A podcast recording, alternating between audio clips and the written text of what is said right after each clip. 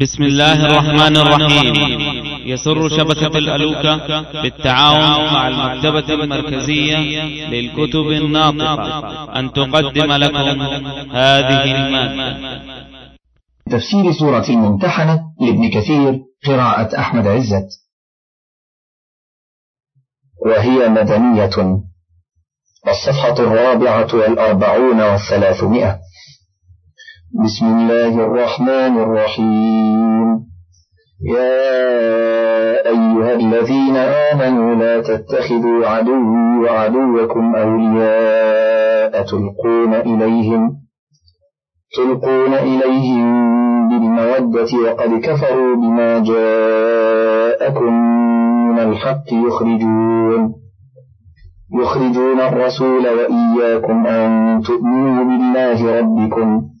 إن كنتم خرجتم جهادا في سبيلي وابتغاء مرضاتي تسرون إليهم بالمودة وأنا أعلم بما أخفيتم وما أعلنتم ومن يفعله منكم فقد ضل سواء السبيل إن يثقفوكم يكونوا لكم أعداء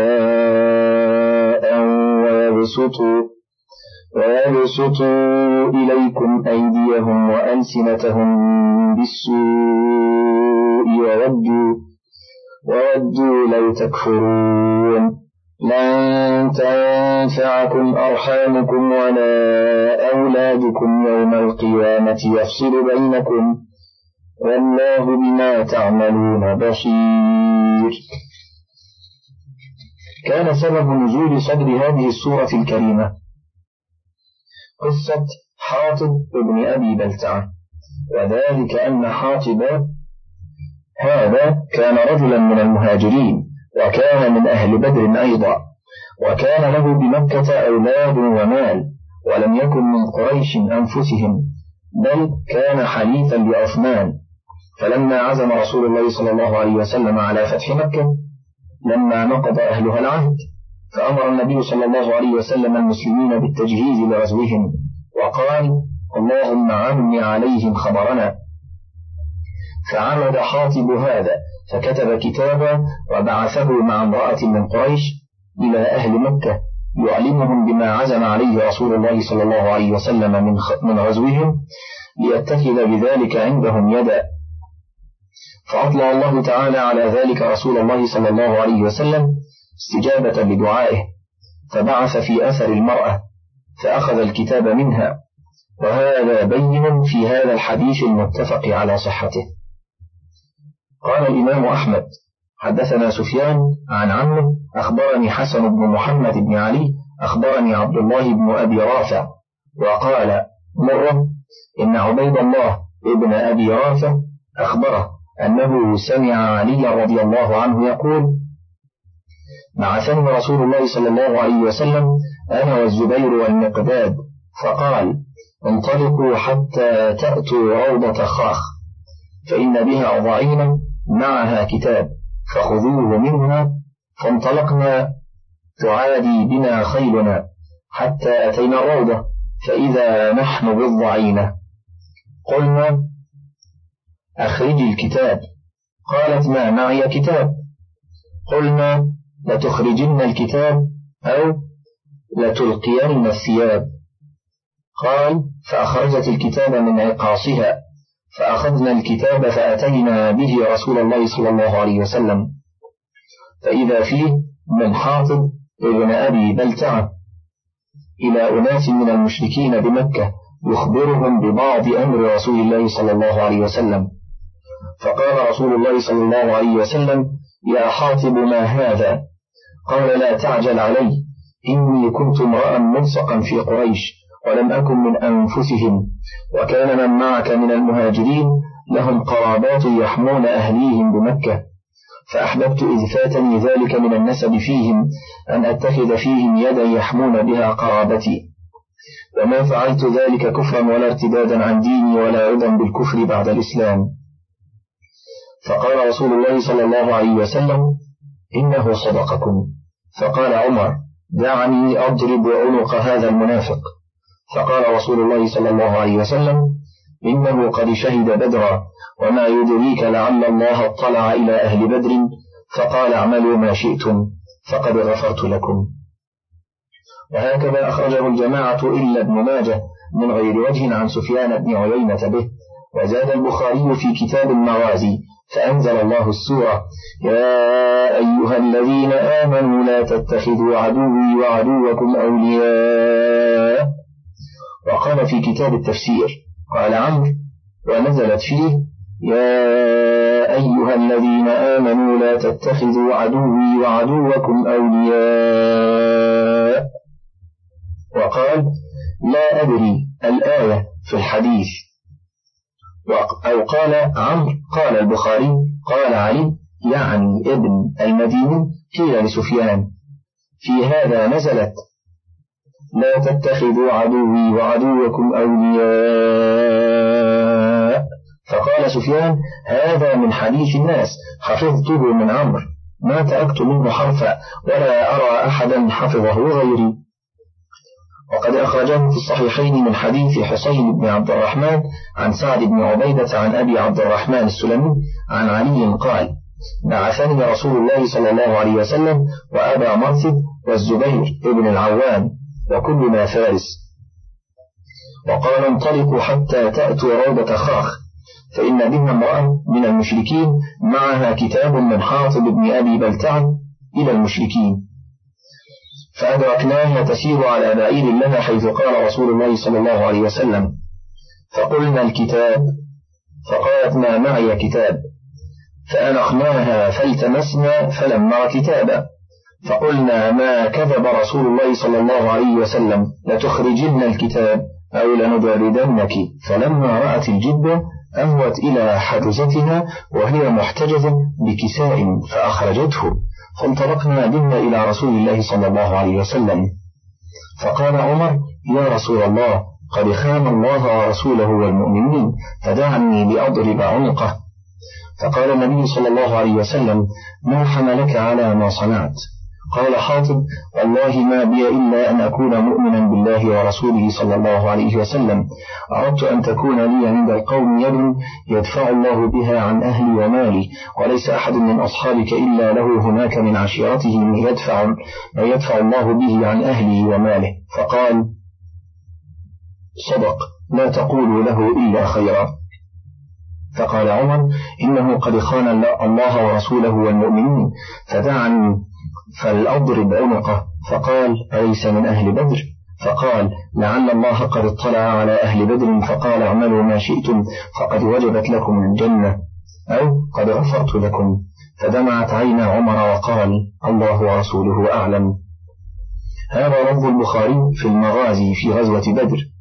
وقد روي من وجه آخر عن علي قال ابن أبي حاتم حدثنا علي بن الحسن الهسنجاني حدثنا عبيد بن عيش حدثنا إسحاق بن سليمان الرازي عن أبي سنان هو سعيد بن سنان عن عمرو بن مرة الحملي عن أبي إسحاق البحتري الطائي عن الحارث عن علي قال لما أراد النبي صلى الله عليه وسلم أن يأتي مكة أسر إلى أناس من أصحابه أنه يريد مكة منهم حاطب بن أبي بلتعة وأفشى في الناس أنه يريد خيبر. قال فكتب حاطب بن أبي بلتعة إلى أهل مكة أن رسول الله صلى الله عليه وسلم يريدكم. فأخبر رسول الله صلى الله عليه وسلم. قال فبعثني رسول الله صلى الله عليه وسلم وأبا مرثد وليس منا رجل إلا وعنده فرس فقال إيتوا روضة خاخ. فإنكم ستلقون بها امرأة معها كتاب فخذوه منها. فانطلقنا حتى رأيناها بالمكان الذي ذكر رسول الله صلى الله عليه وسلم. فقلنا لها هات الكتاب. فقالت ما معي كتاب؟ فوضعنا متاعها وفتشناها فلم نجده في متاعها. فقال أبو مرثد لعله ألا يكون معها. فقلت ما كذب رسول الله صلى الله عليه وسلم ولا كذبنا. فقلنا لها لتخرجينه أو لنعرينك؟ فقالت أما تتقون الله؟ ألستم مسلمين؟ فقلنا لتخرجنه أو لنعرينك؟ قال عمرو بن مرة فأخرجته من حجزتها وقال حبيب بن أبي ثابت أخرجته من قبلها.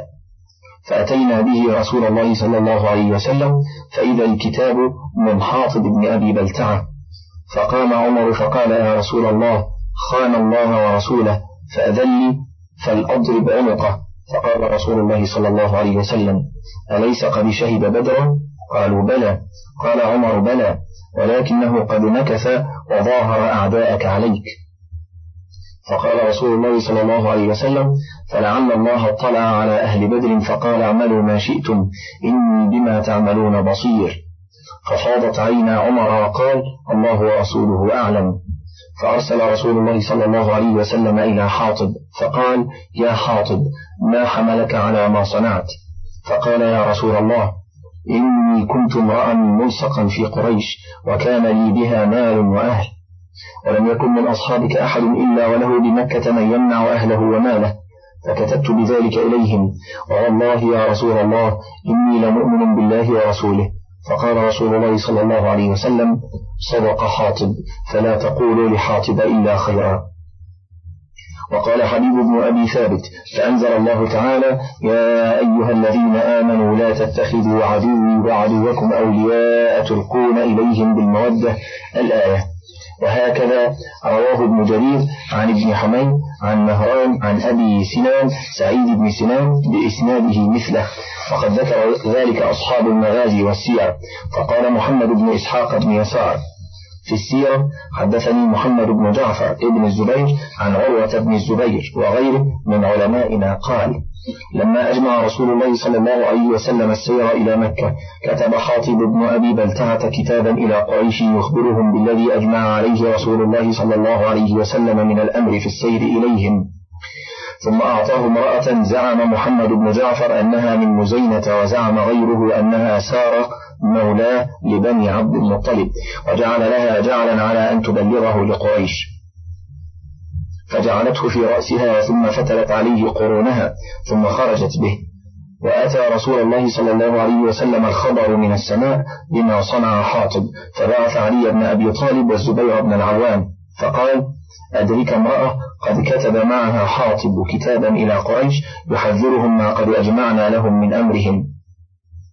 فخرج حتى أدركاها بالحليفة حليفة بني أبي أحمد فاستنزلاها بالحليفة فالتمسا في رحلها فلم يجد شيئا. فقال لها علي بن أبي طالب إني أحلف بالله ما كذب رسول الله وما كذبنا ولا تخرجن لنا هذا الكتاب أو لنكشفنك. فلما رأت الجد منه قالت أعرض. فأعرض. فحلت قرون رأسها فاستخرجت الكتاب منها فدفعته إليه. فأتى به رسول الله صلى الله عليه وسلم. فدعا رسول الله صلى الله عليه وسلم حاطبا فقال يا حاطب ما حملك على هذا؟ فقال يا رسول الله أما والله إني لمؤمن بالله وبرسوله ما غيرت ولا بدلت ولكني كنت امرأ ليس لي في القوم من أهل ولا عشيرة. وكان لي بين أظهرهم ولد وأهل فصانعتهم عليه. فقال عمر بن الخطاب يا رسول الله دعني فلأضرب عنقه فإن الرجل قد نافق. فقال رسول الله صلى الله عليه وسلم وما يدريك يا عمر لعل الله قد اطلع إلى أهل بدر يوم بدر. فقال اعملوا ما شئتم فقد غفرت لكم. فأنزل الله عز وجل في حاطب يا أيها الذين آمنوا لا تتخذوا عدوي وعدوكم أولياء تلقون إليهم بالمودة. إلى قوله قد كانت لكم أسوة حسنة في إبراهيم والذين معه إذ قالوا لقومهم إنا براء منكم ومما ومما تعبدون من دون الله كفرنا بكم وبدا بيننا وبينكم العداوة والبغضاء أبدا حتى تؤمنوا بالله وحده. إلى آخر القصة. وروى معمر عن الزهري عن عروة نحو ذلك. وهكذا ذكر مقاتل بن حيان أن هذه الآيات نزلت في حاطب بن أبي بلتعة أنه بعث سارة مولاة بني هاشم وأنه أعطاها عشرة دراهم وأن رسول الله صلى الله عليه وسلم بعث في أثرها عمر بن الخطاب وعلي بن أبي طالب رضي الله عنهما. فأدركاها بالجحفة وذكر تمام القصة كنحو ما تقدم. وعن السدي قريبا منها. وهكذا قال العوفي عن ابن عباس ومجاهد وقتادة وغير واحد أن هذه الآيات نزلت في حاطب بن أبي بلتعة. فقوله تعالى يا أيها الذين آمنوا لا تتخذوا عدوي وعدوكم أولياء تلقون إليهم بالمودة وقد كفروا وقد كفروا بما جاءكم من الحق. يعني المشركين والكفار الذين هم محاربون لله ولرسوله وللمؤمنين الذين شرع الله عداوتهم ومصارمتهم ونهى أن يتخذوا أولياء وأصدقاء وأخلاء كما قال تعالى يا أيها الذين آمنوا لا تتخذوا اليهود والنصارى أولياء. بعضهم أولياء بعض. ومن يتولهم منكم فإنه منهم. وهذا تهديد شديد ووعيد أكيد. وقال تعالى يا أيها الذين آمنوا لا تتخذوا لا تتخذوا الذين اتخذوا دينكم هزوا ولعبا من الذين أوتوا الكتاب من قبلكم والكفار أولياء أولياء واتقوا الله إن كنتم مؤمنين. وقال تعالى يا أيها الذين آمنوا لا تتخذوا الكافرين أولياء من دون المؤمنين أتريدون أن تجعلوا لله عليكم سلطانا مبينا؟ وقال تعالى لا يتخذ المؤمنون الكافرين أولياء من دون المؤمنين ومن يفعل ذلك فليس من الله في شيء إلا إلا أن تتقوا منهم تقاه ويحذركم الله نفسه. ولهذا قبل رسول الله صلى الله عليه وسلم عذر حاطب لما ذكر أنه إنما فعل ذلك مصانعة لقريش لأجل ما كان له عندهم من الأموال والأولاد. ويذكر ها هنا الحديث الذي رواه الإمام أحمد. حدثنا مصعب بن سلام حدثنا الأجلح عن قيس بن أبي مسلم عن بن حراش. سمعت حذيفة يقول ضرب لنا رسول الله صلى الله عليه وسلم أمثالا واحدة وثلاثة وخمسة وسبعا وتسعا وأحد عشر. قال فضرب لنا مثلا. وترك سائرها. قال إن قوما كانوا أهل ضعف ومسكنة قاتلهم أهل تجبر وعداء فأظهر الله أهل الضعف عليهم فعمدوا إلى عدوهم فاستعملوهم وسلطوهم فأسخط الله عليهم إلى يوم يلقونه. وقوله تعالى يخرجون الرسول وإياكم. هذا مع ما قبله من التهييج على عداوتهم وعدم موالاتهم لأنهم أخرجوا الرسول وأصحابه من بين أظهرهم كرامة لما هم عليه من التوحيد وإخلاص العبادة لله وحده. ولهذا قال تعالى أن تؤمنوا بالله ربكم أي لم يكن لكم عندهم ذنب إلا إيمانكم بالله رب العالمين. كقوله تعالى وما نقموا منهم إلا أن يؤمنوا بالله العزيز الحميد.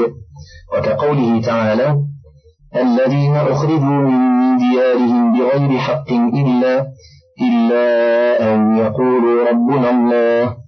وقوله تعالى إن كنتم خرجتم جهادا في سبيلي وابتغاء مرضاتي أي إن كنتم كذلك فلا تتخذوهم أولياء.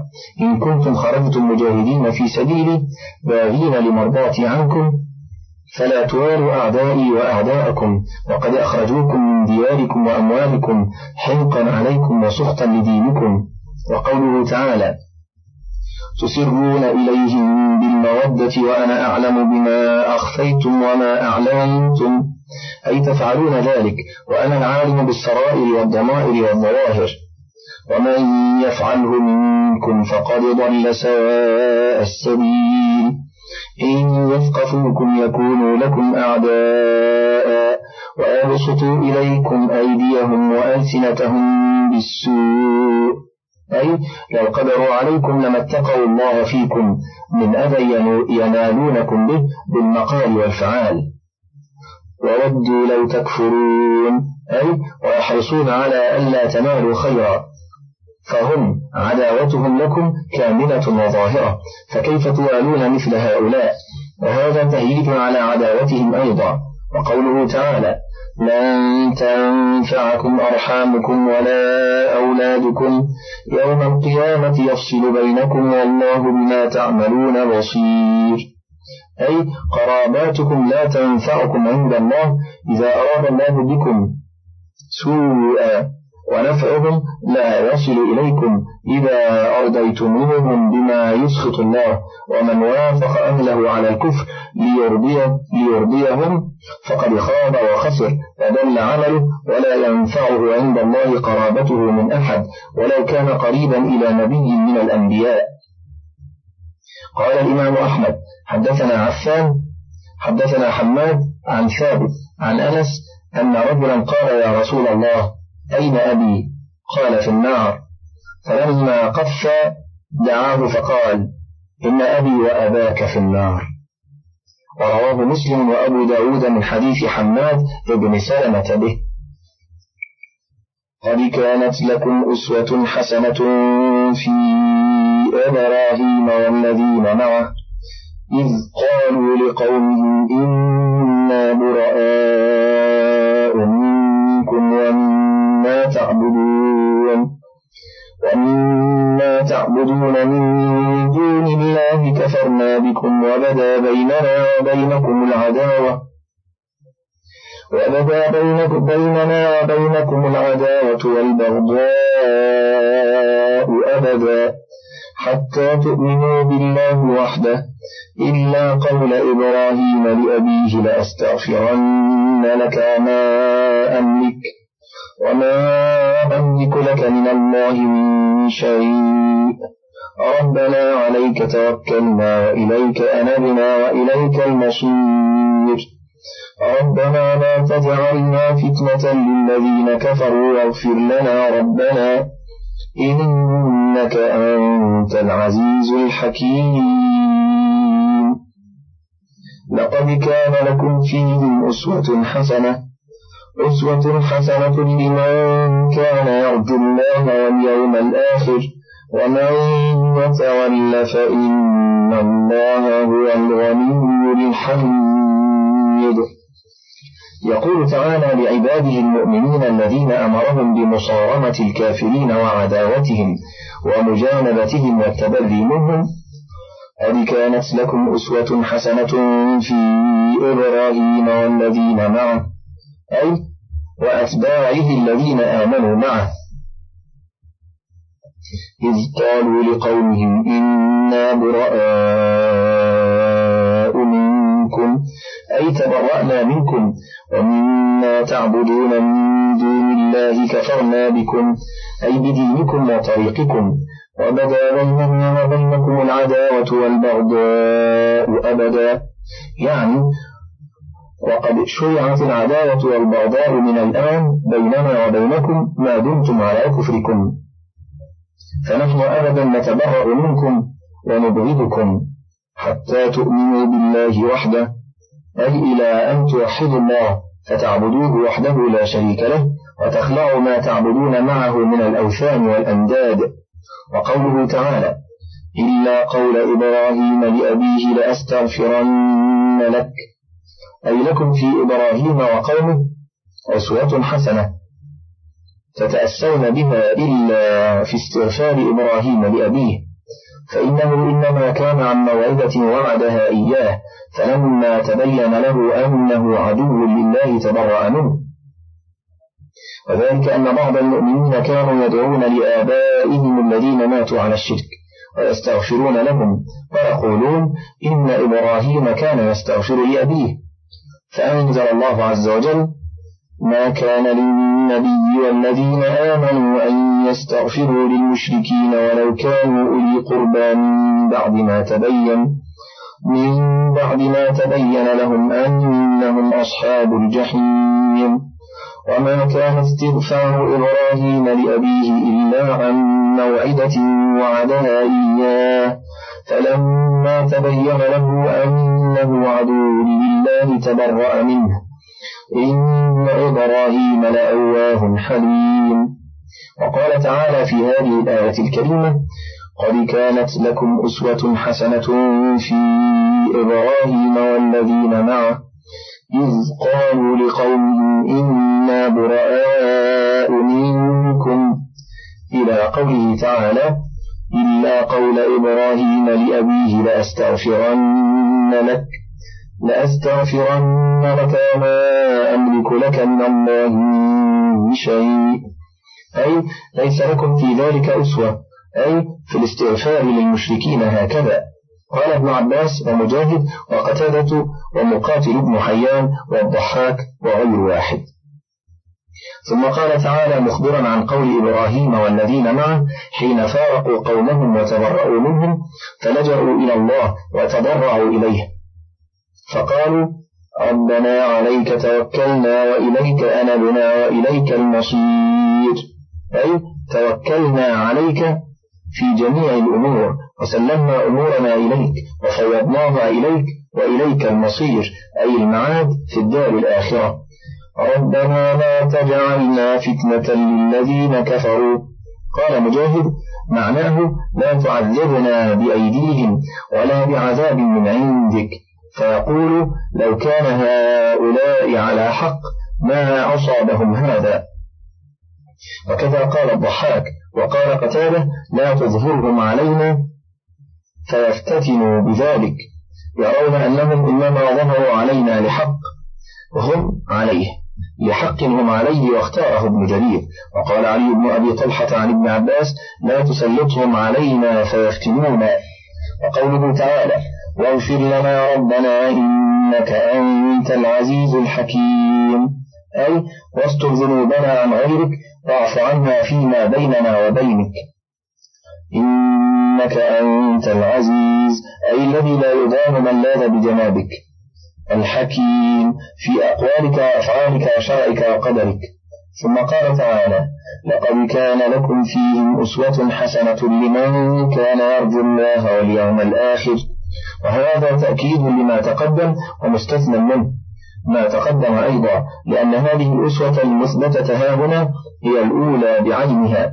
وقوله تعالى لمن كان يرجو الله واليوم الآخر تهيج إلى ذلك لكل مؤمن بالله والمعاد.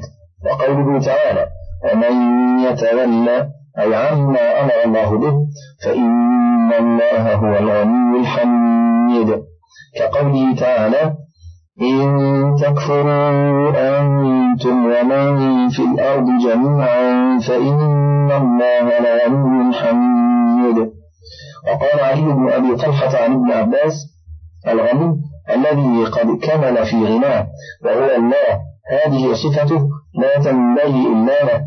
ليس له كفر وليس كمثله شيء. سبحان الله الواحد القهار والحميد المستحمد إلى خلقه. أي هو المحمود في جميع أقواله وأفعاله لا إله غيره ولا رب سواه.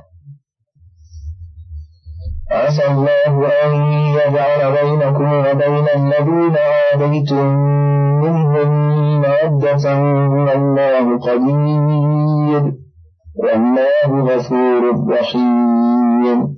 لا ينهاكم الله عن الذين لم يقاتلوكم في الدين ولم يخرجوكم.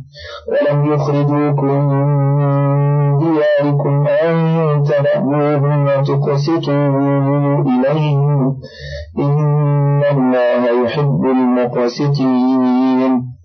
إنما ينهاكم الله عن الذين قاتلوكم في الدين وأخرجوكم وأخرجوكم دياركم وظاهروا على إخراجكم أن تولوهم ومن يتولهم فأولئك هم الظالمون. يقول تعالى لعباده المؤمنين بعد أن أمرهم بعداوة الكافرين عسى الله أن يجعل بينكم وبين الذين عاديتم من مودة أي محبة بعد البعدة ومودة بعد النفرة وألفة بعد الفرقة. والله قدير. أي على ما يشاء من الجمع بين الأشياء المتنافرة والمتباينة والمختلفة. فيؤلف بين القلوب بعد العداوة والقساوة فتصبح مجتمعة متفقة. كما قال تعالى ممتنا على الأنصار واذكروا نعمة الله عليكم إذ كنتم أعداء فألف بين قلوبكم فأصبحتم بنعمته فأصبحتم بنعمته إخوانا. وكنتم على شفا حفرة من النار فأنقذكم منها. الآية وكذا قال له النبي صلى الله عليه وسلم ألم أجدكم ضلالا فهداكم الله بي وكنتم متفبقين فألفكم الله بي. وقال الله تعالى هو الذي أيدك بنصره وبالمؤمنين وألف بين قلوبهم لو أنفقت ما في الأرض جميعا ما ألفت بين قلوبهم ولكن الله ألف بينهم. إنه عزيز حكيم. من فضلك تابع بقية المادة.